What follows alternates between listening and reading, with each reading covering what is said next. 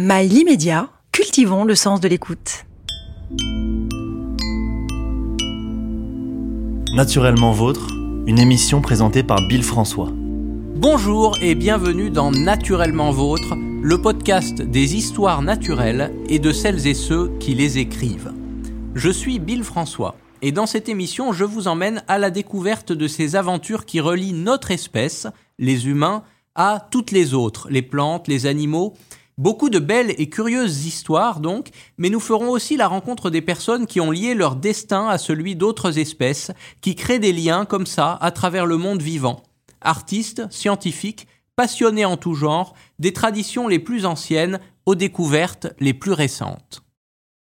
Aujourd'hui, une histoire d'un poisson pas frais du tout, puisqu'il est conservé depuis plus de 5000 ans mais qui a complètement changé notre vision de nos origines et de la vie. Trois étages sous le sol du Jardin des Plantes de Paris, dans un abri blindé et climatisé, se cachent les collections du Muséum national d'histoire naturelle, où depuis la création du lieu, les savants amassent des spécimens de tous les animaux du monde dans le but de les classifier. Rien que pour les poissons, il y a un demi-million de spécimens appartenant à 14 000 espèces qui ont gagné ce lieu pendant trois siècles d'expéditions scientifiques. Mais entre tous ces spécimens, les plus précieux se trouvent dans une salle à part une sorte de coffre-fort blindé gigantesque à l'accès sous haute surveillance où on retrouve des cornes de rhinocéros saisies des douanes, un chimpanzé empaillé qui a appartenu à Buffon lui-même, des peaux d'espèces disparues, et au milieu de ces trésors, on trouve aussi un poisson tout sec. Pas frais du tout, qui a l'air tanné par le temps. À le voir, on jurerait qu'il s'agit d'un de ces poissons séchés qu'on trouve dans les marchés de produits exotiques au nord de Paris et qui rebutent euh, beaucoup de monde par leur aspect un petit peu louche.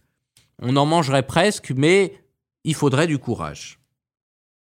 Ce poisson fut rapporté en France en 1810 par Geoffroy Saint-Hilaire. C'était un des savants les plus prometteurs de sa génération et à peine âgé de 26 ans, il avait été choisi pour la campagne d'Égypte aux côtés des troupes de Bonaparte. Le but initial de la campagne était de conquérir l'Égypte pour barrer aux Anglais la route des Indes. Mais curieux d'explorer un pays qui était encore très méconnu à l'époque, une centaine de savants s'étaient joints aux soldats, et parmi eux notre jeune Geoffroy Saint-Hilaire, qui lui venait pour étudier la faune et en particulier la faune aquatique du pays. Et c'est comme ça que dans le tombeau d'un pharaon, il découvrit une momie de poissons qui avaient été conservés depuis plus de 5000 ans. Objet très curieux, très étonnant qu'il mit dans ses malles parmi ses collections et qu'il euh, se jura d'étudier à son retour à Paris. L'expédition fut un grand succès scientifique mais un échec total sur le plan militaire.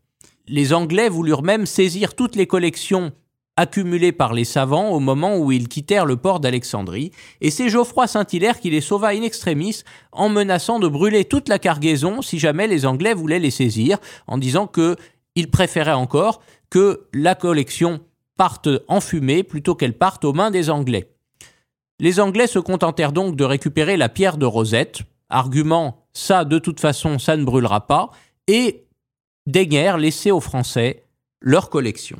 C'est comme ça que ce petit poisson tout sec arriva à Paris au milieu de cargaisons d'objets égyptiens qui lancèrent une véritable mode en Europe, la fascination de l'Europe pour l'Égypte, les débuts de l'égyptologie. Mais le petit poisson allait nous enseigner beaucoup plus que ça. Tout d'abord, cette petite perche du Nil, momifiée, allait se venger de son ravisseur.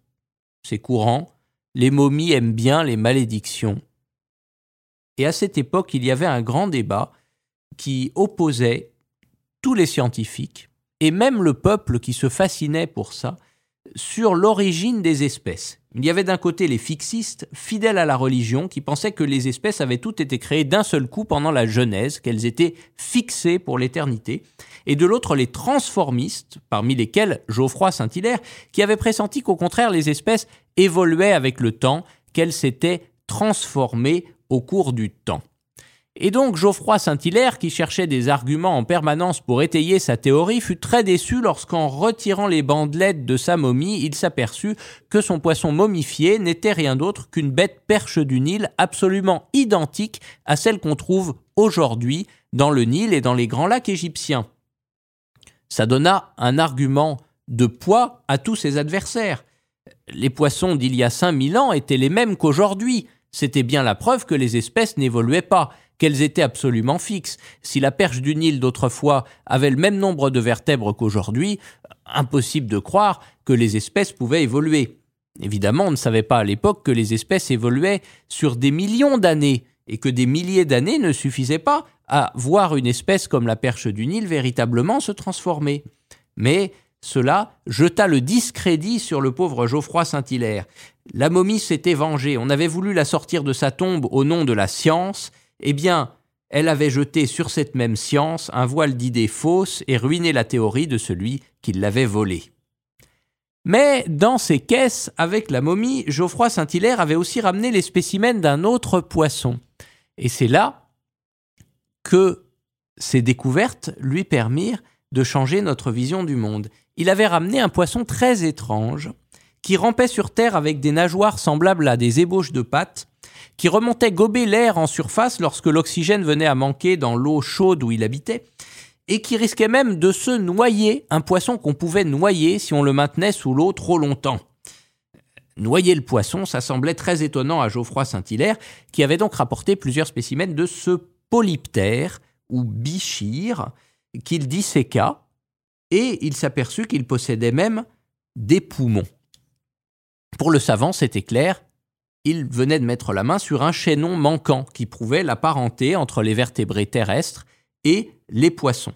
Encore mieux, cet animal possédait un squelette cartilagineux comme les requins et les raies.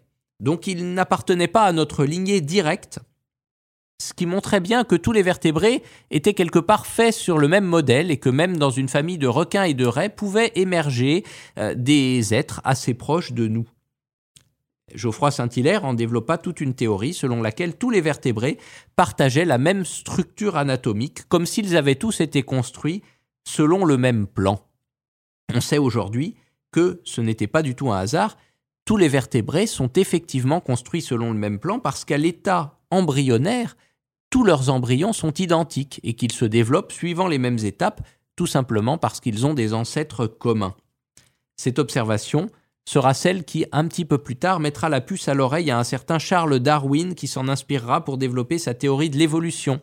Et depuis, grâce à ce poisson égyptien, eh bien nous savons que nous autres humains, nous descendons des poissons. Ou plus précisément que nous sommes nous-mêmes des poissons. Nous appartenons tout simplement à un embranchement de poissons qui a évolué pour sortir de l'eau. Et d'ailleurs, nos embryons et les embryons des poissons sont absolument identiques au départ et suivent les mêmes étapes de développement, si bien que nos embryons possèdent des arcs branchiaux, comme les branchies des poissons. Et si vous connaissez des gens qui ont un petit trou devant l'oreille, ce qu'on appelle une fistule auriculaire, un petit trou, petite malformation sans gravité, c'est simplement qu'une des branchies de leur embryon, un des arcs branchiaux de leur embryon, s'est légèrement mal formé. C'est un vestige de l'époque où nous étions des poissons. Ça aurait été sans doute une malformation très importante pour les poissons dont les arcs branchiaux se transforment en branchies pour respirer, mais qui, chez nous, dont les arcs branchiaux forment simplement la mâchoire, le larynx et jusqu'aux oreilles, eh bien ça n'a pas beaucoup d'importance et non, ces gens-là ne nagent pas mieux que les autres. En tout cas, sans cette histoire de poissons égyptiens, on aurait peut-être fini par savoir que nous sommes des poissons, mais on aurait mis beaucoup plus de temps à le découvrir. Conserver les poissons dans le temps, c'est conserver nombre de leurs histoires pour qu'elles ne s'oublient pas à travers les époques des albums de poissons séchés des voyages de Bougainville, des esturgeons naturalisés d'espèces disparues sont encore présents au Muséum d'histoire naturelle aujourd'hui. Sans parler du requin des dents de la mer de Spielberg, hein. c'est un requin empaillé qui a inspiré à Spielberg les maquettes pour le film des dents de la mer. Euh, un requin empaillé qui a d'ailleurs été capturé en France au large de Sète dans les années 50. Donc, conserver les poissons, c'est plein d'histoires, mais c'est pas facile. Ça demande des techniques extrêmement minutieuses que seules quelques personnes au monde savent réaliser et nous avons la chance d'en avoir une avec nous aujourd'hui de ces personnes. Bernard Bourlès, un spécialiste de la taxidermie des poissons. Bonjour Bernard Bourlès. Oui, bonjour. Tout d'abord, vous êtes ichtio-taxidermiste, un métier qu'on ne rencontre pas souvent. Est-ce que vous pourriez nous expliquer en quoi ça consiste, ichtio-taxidermiste bah, L'ichtio-taxidermie, en fin de compte, c'est l'art de naturaliser les poissons, euh, de sauver les poissons euh, de la pourriture, à la limite, hein, de façon à ce qu'on puisse le, regarder et l'admirer de, de près. Alors, et, l'admirer pendant combien de temps? Ça permet de les garder longtemps, les poissons? Ben oui, écoutez, moi j'en ai fait, il y en a 40 ans, ils sont toujours euh, toujours là. J'en ai dans les musées. Enfin, je pense que ça peut durer, euh, je dirais pas éternellement, mais au moins euh, une centaine ou 200 200 ans si c'est bien conservé. Au moins deux siècles, donc transformer un poisson condamné à pourrir sous quelques jours en une sorte d'œuvre d'art qui va tenir pendant des siècles. Ça, c'est un métier original. Alors pourquoi ce métier? Ça vous a pris quand cette vocation? Vous avez toujours voulu faire ça ou? Bah, disons que moi je suis déjà je suis né à Brest hein, euh, et euh, j'ai commencé à pêcher quand j'étais tout petit, à lancer mes premières euh, mes premières lignes, à pêcher mes premiers gobies et donc après ça m'a c'était une passion de de la pêche. Euh, parallèlement à ça, euh, j'ai naturalisé aussi des, des, au départ euh, des oiseaux pour mes professeurs de, de sciences naturelles quand j'étais au, au, collège. Ah ça c'est un chouette cadeau pour un prof. Donc vous, vous naturalisiez des oiseaux que vous offriez à vos profs? Tout à fait, oui, oui, oui. C'est-à-dire, enfin, c'était pas encore naturalisé, c'était comment piquer au formol, ouais. J'avais quel âge J'avais 12 ans, hein, ou, ou 13 ans. Et donc, euh, j'ai piqué au formol, j'ai gardé, puis je les offrais à mon professeur qui les mettait dans sa vitrine, ainsi de suite. Donc, et ensuite, euh, j'ai voulu euh, aller plus loin parce que bon, le formol, euh, c'est pas, euh, c'est pas ce qu'il y a de, de, mieux. Et donc, j'ai étudié un peu les techniques de naturalisation, là où on utilise vraiment le, la peau du poisson, du, bah, de l'animal et qu'on remplit après de soit de, paille ou de filasse ou de polystyrène, ce qu'on veut, et où on fait vraiment une naturalisation qui va durer euh, dans le temps. Quoi. Donc de préserver la peau de l'animal. Et comment vous avez appris à faire ça? Euh, C'est des techniques, il n'y a pas beaucoup de gens qui les maîtrisent, il n'y a pas d'école de, formation pour faire ça?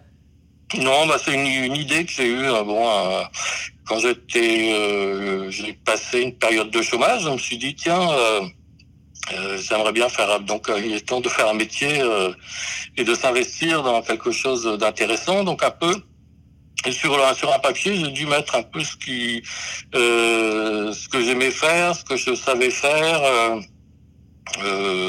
un peu donc un bilan de, de, de compétences, ce que j'aimais, les voyages, j'aimais la Bretagne, les, les, la pêche, ainsi de suite. Et puis c'est comme si on mettait tous euh, ces ingrédients dans, une, dans un ordinateur, à la limite, oui. Et, et, pour savoir euh, qu'est-ce qui allait en sortir, et puis euh, le nom du métier, c'était ce qui est sorti, c'était taxidermiste de poisson. Et donc, je me suis dit, ah ben oui, effectivement, ça correspond à tout ce que je recherche. Donc, le problème, c'est que le métier n'existait pas, quoi. Donc, euh, euh, je pouvais pas aller l'apprendre quelque part. Donc, je m'y suis mis euh, donc euh, toute seule en autodidacte pour euh, essayer de découvrir et d'inventer une technique qui puisse marcher pour conserver les poissons d'inventer son propre métier. C'est voilà, c'est inventer le métier, inventer et, ensuite il faut aussi inventer euh, le débouché parce que euh, pour euh, si on veut un peu gagner sa vie, c'est c'est tout un, un réseau qu'il faut créer quoi, au fur et à mesure. Surtout que beaucoup de gens croyaient que c'était impossible de taxidermiser des poissons. Enfin, on en faisait un petit peu, mais c'est ça marchait pas très bien avant avant vos techniques. C'est-à-dire que ben les poissons naturalisés, on en voyait dans les collections des musées, mais bon, ils étaient pas très beaux, quoi. C'était. Euh, c'est souvent un peu euh, jaune. Oui, ils étaient jaunes, ils étaient noirs, enfin, ils n'avaient pas de couleur, pas de forme. Euh, c'était pas très beau. C'était, ça pouvait être intéressant au point de vue scientifique parce que bon, on pouvait voir quand même le, le, le, poisson, ses dents, ses nageoires, tout ça, mais au niveau esthétique, euh, c'était pas tout à fait ça, quoi.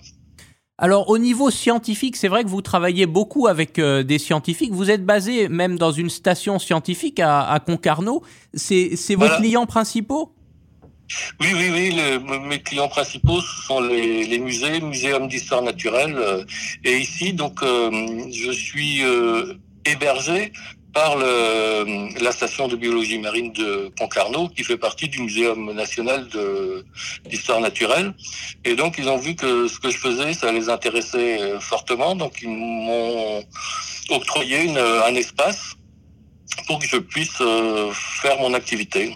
Alors, et en échange, ben, moi, je leur fais des poissons, je leur fais des, je peux leur faire des expositions, des, bon, des, petites, euh, un échange. À quoi ça leur sert aujourd'hui euh, des, des poissons naturalisés aux scientifiques? Ben, ça peut servir euh, déjà à, à, témoigner de, de ce qu'il y a dans, dans la mer.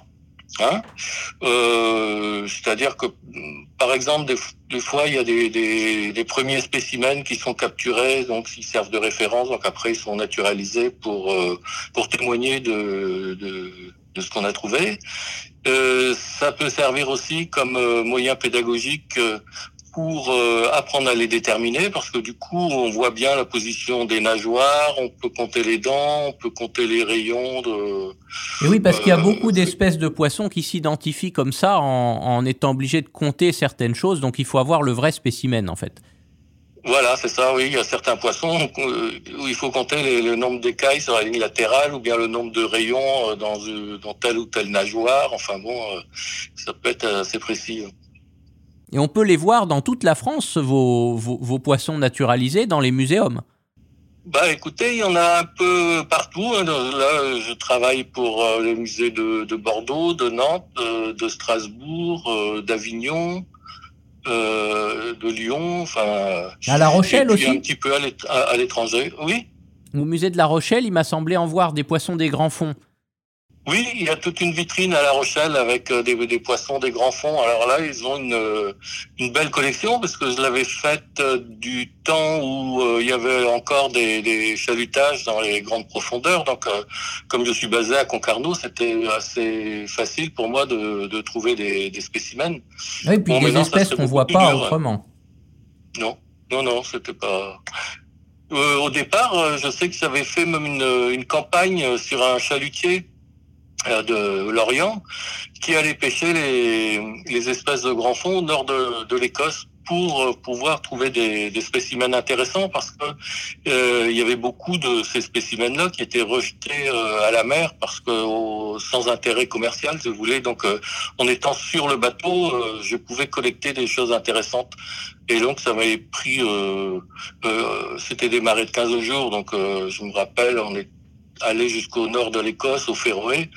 Et puis donc euh, l'armateur a, a, donné un coup de téléphone au patron pour lui dire qu'on allait vendre notre poisson à Bremerhaven. C'était dans en Allemagne et donc il, on était en Allemagne et il m'a fallu refaire une deuxième marée pour revenir à Lorient. C'était en tout, ça m'a fait un mois de mer, mais bon, euh, une belle collecte de spécimens. Ah oui, toute une aventure, mais effectivement, ça permet de sauver entre guillemets des spécimens qui sinon seraient repartis à la flotte parce qu'ils n'ont pas d'intérêt euh, commercial en fait, mais qui ont ah beaucoup d'intérêt scientifique. Oui, oui, oui, c'était, il y avait plein de, de, de, spécimens sans intérêt pour le, le, le commerce, mais euh, scientifiquement, c'était vraiment euh, très intéressant. Bah, ce qui doit être fascinant surtout avec votre euh, métier, c'est que les poissons, c'est un monde extrêmement varié. Autant les oiseaux euh, ou les mammifères, ils ont tous un peu la même, euh, la même structure, ils se ressemblent tous. Autant les poissons, il y a, y a des, des espèces, ça doit être un monde entre empailler un silure, empailler un, une lamproie ou une, un requin. il doit y avoir un monde entre les, entre les différentes espèces. À chaque fois, il faut inventer des techniques différentes voilà, euh, les, les, poissons sont tellement différents au niveau morphologique que euh, à chaque fois euh, il y a une, une, astuce à trouver pour avoir un, un bon résultat. C'est sûr que bon, au niveau des, par exemple des oiseaux, leur morphologie va être un peu semblable. Hein. Ils auront tous deux pattes, un bec et deux ailes, mais euh, les poissons, bon, les, les, les, nageoires sont complètement différentes. Entre un kong qui a une forme de, de serpent, une raie toute plate, euh, un requin, un poisson, euh, comment, un poisson volant, je sais pas. c'est des, des, des morphologies tellement différentes, mais aussi intéressantes parce que chaque morphologie n'est pas là pour rien non plus. Elle est, elle est là parce qu'elle s'est adaptée euh, à un type de, confort, de, comportement, si vous voulez, euh, comment euh, pour la prédation, pour la défense, pour la reproduction. Enfin bon. c'est des, adaptations morphologiques, mais très très parlantes et intéressantes. Ah oui, ça doit permettre d'apprendre beaucoup de choses sur le mode de vie des poissons aussi, parce que peu de gens euh, passent, comme vous, autant de temps à les disséquer, à les observer, même les scientifiques. Euh, euh ça, on, on, doit apprendre beaucoup de choses quand on les, quand on les découpe et qu'on les observe avec autant de minutie. Oui, c'est-à-dire que bah, on, peut les, les, voir de près. Euh, je sais que comme exemple, je montre souvent, j'ai une tête de, de rade royal, vous voyez, qui est euh, morte dans un aquarium, dans l'aquarium de, la station. Donc c'était un gros, euh, un gros poisson déjà qui devait faire 4-5 kilos. Et donc la tête est naturalisée euh, avec la bouche ouverte et on peut voir euh, évidemment à l'intérieur de la de la bouche les dents en forme de de pavés, de qui servent à écraser les, les, coquillages et les crustacés. Et là, on comprend un peu euh, le, euh, le régime alimentaire de la dorade royale et puis les problèmes qu'elle peut créer, par exemple, sur les parcs à huîtres ou à moules. C'est vrai qu'en ce moment, elles, elles, envahissent les parcs à moules, euh, surtout du côté de la Bretagne. C'est un vrai problème pour les et pour les ostréiculteurs, pour les huîtres, les dorades. Oui, oui, surtout sur les petits, euh, les, les, naissins ou bien les petites, euh, les petites moules, les petites huîtres, oui. Parce qu'il faut dire que ça a des dents, c'est des véritables meules. Quand on mange une dorade grillée, ça passe à la poubelle, la tête, on ne prend pas le temps d'observer ça, mais c'est impressionnant. Hein. Oui, oui, souvent c'est ça. On n'observe pas le. Euh, on va manger les, les, filets, mais on n'observe pas le, le, détail. Euh, la naturisation, ça permet de voir le poisson en détail, quoi. Ça permet de voir ce que, euh, en fait, personne ne voit d'habitude. L'intérieur. Non, en plus. non. L'intérieur du poisson. L'image que les gens ont du poisson, de toute façon, c'est le, le, poisson en poissonnerie avec euh, donc euh, les nageoires sont toutes repliées, on voit pas trop euh, la morphologie du poisson. Et alors, ce que je voulais ajouter aussi, c'est que ce qui est intéressant dans la taxidermie, c'est que comme on n'utilise que la peau euh, la chair, euh, elle reste intacte et puis elle peut être consommée. Si j'achète un poisson, euh, par exemple un bar, un turbo ou un Saint-Pierre sur le l'étal du poissonnier, je peux le naturaliser, il va être conservé éternellement et en plus je pourrais le manger. Donc ça, c'est intéressant aussi pour les pêcheurs qui parfois hésitent quand ils attrapent un poisson exceptionnel et qu'ils ne, qu'ils ne le relâchent pas. Euh, souvent, les gens hésitent parce qu'ils ont l'idée que si on le naturalise, on peut pas le manger. Alors c'est, c'est un choix, mais en fait non, on peut très bien faire les deux à la fois. Voilà, les deux peuvent être euh, possibles. Déjà, bon, monsieur le poisson est bien consommable pour, pour, euh, pour le respect du poisson, de l'utiliser complètement, c'est...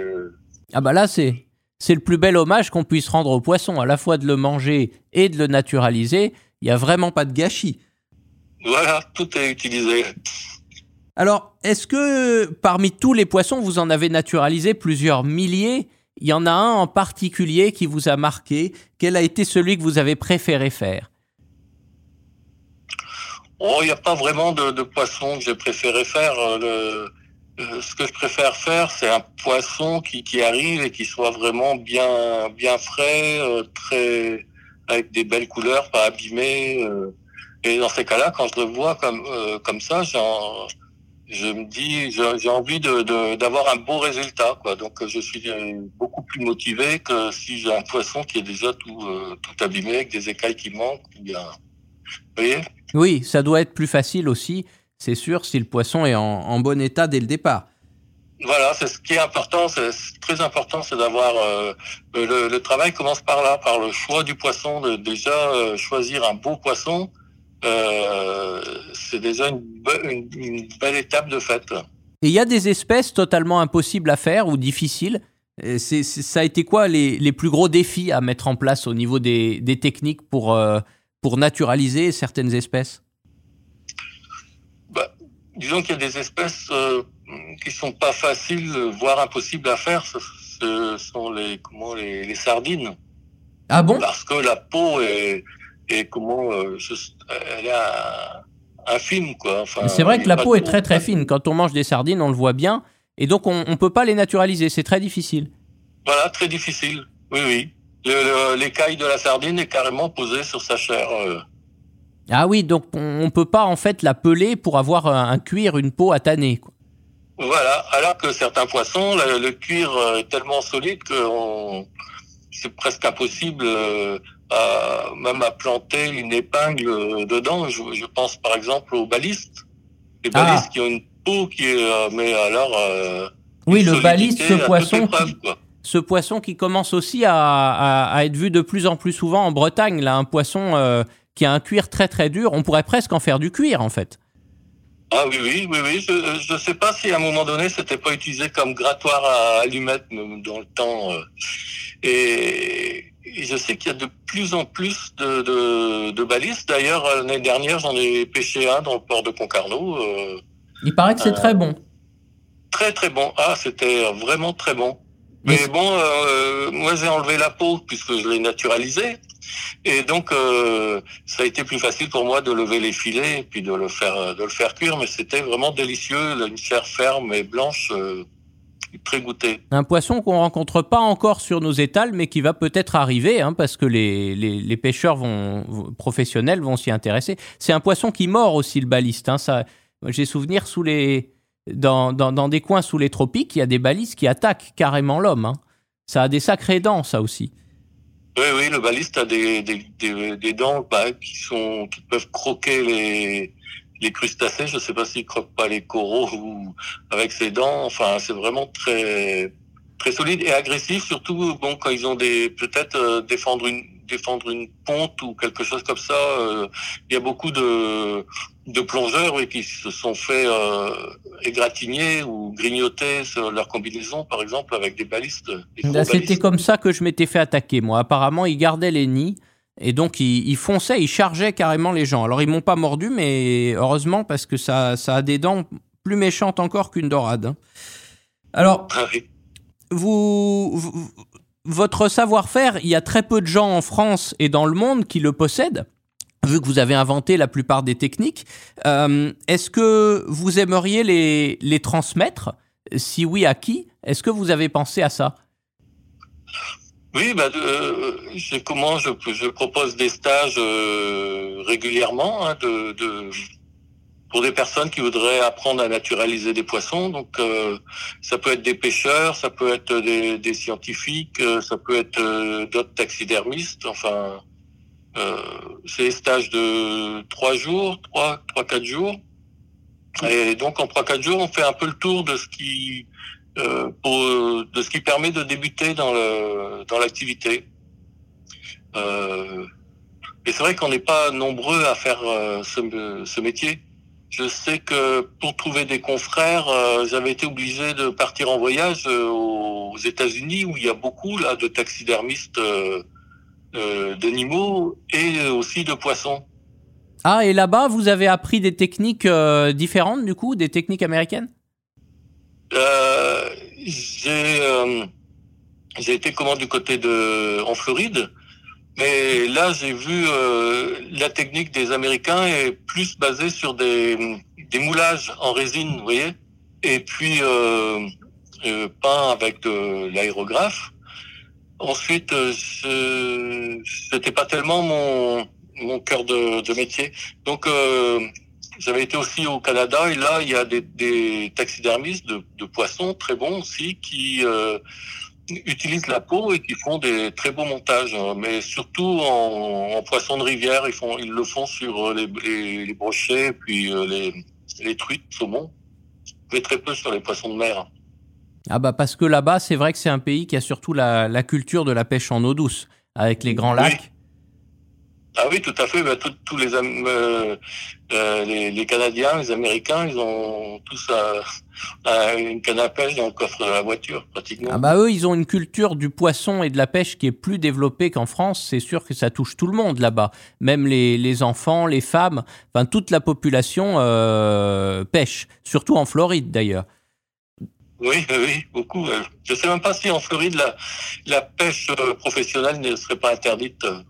On, en a parlé justement dans une autre, euh, un autre de nos podcasts euh, avec un, défenseur des, ressources marines et des milieux marins. Et effectivement, en Floride, la pêche professionnelle est interdite jusqu'à 3000 de la côte. Donc ça fait à peu près 6 km sur 6 km euh, de côte, il n'y a pas droit au filet. Donc c'est uniquement ah, bah. pêche à la ligne, c'est pour ça. Du coup, il y a du poisson et euh, il y a des toute une culture autour de ça. Alors, euh, effectivement, ils peignent à l'aérographe sur leur moulage. Vous aussi, vous peignez vos, vos poissons pour leur redonner les couleurs du vivant?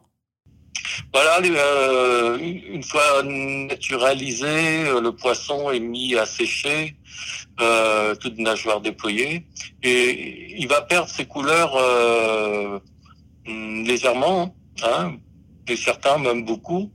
Euh, et ensuite, les, les, ces repeints, je j'aime pas dire que c'est repeint, je dirais plutôt que les poissons sont recolorisés parce que c'est des peintures qui sont très euh, transparentes, de façon à garder quand même le contact avec euh, la vérité du poisson qui est en dessous, quoi. Donc en fait, il faut rehausser les couleurs qui existent déjà. Vous, vous, vous ravivez les couleurs qui existent déjà sur le poisson. Voilà, je rehausse les, couleurs, c'est-à-dire que ce qui va rester sur le poisson, ça va pas être les couleurs, ça va être les nuances de couleurs, les nuances entre le, le, les nuances entre le noir et, le blanc. Et donc à partir de ça, j'aurai déjà les, dessins des, écailles ou des, des taches qui pourrait y avoir sur le poisson. Donc après, euh, à moi de raviver les couleurs à l'aérographe. Euh, en m'aidant de, de documents ou de photos que j'ai prises euh, avant de dépouiller l'animal. Donc c'est à la fois un travail euh, d'artisan, de scientifique et aussi d'artiste. Oui, un petit travail d'artiste parce que bon, euh, je suis obligé de faire euh, la sculpture déjà du, du, corps du poisson en lui donnant un mouvement. Euh, et ensuite, bon, il y a la peinture souvent qui peut de rebuter les gens parce que c'est pas forcément évident. Euh, et après, il faut savoir aussi s'arrêter dans la, dans la peinture, c'est-à-dire qu'il faut pas en mettre euh, non plus trop. Euh, le danger, c'est que le résultat paraisse artificiel, donc euh, faut, faut y aller avec de mains légères. Il faut arriver à être le plus proche possible du vivant. Voilà, faut garder, même s'il y a des petits, des, des, petits défauts, tout ça, c'est intéressant.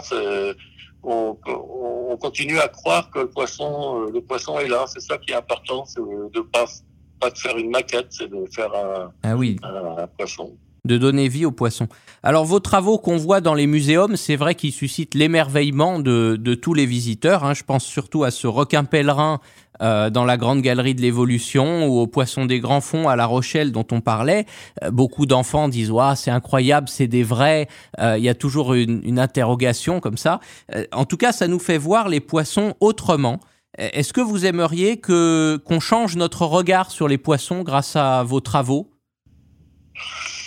Ben, oui, c'est-à-dire que j'aimerais que qu'on s'approche et qu'on apprenne à les regarder, quoi, euh, de les regarder vraiment de, de près et, et, donc à partir de ça, euh, à les aimer et à aussi à savoir les distinguer et les reconnaître. Donc comprendre que c'est pas juste du poisson, que c'est plein d'espèces et, et s'ouvrir à, ces, à cette diversité. Tout à fait. Là, on met le doigt sur la. On parle toujours de la, la diversité euh, euh, des espèces, la biodiversité. Euh, là, euh, avec les poissons, on a vraiment l'œil dessus. Quoi. Un, un, bel exemple de sensibilisation à la biodiversité dont on parle beaucoup de nos jours. Et là, c'est c'est vivant. En tout cas, on redonne vie aux poissons et on les on, on les partage. Euh, merci Bernard Bourlès. Merci.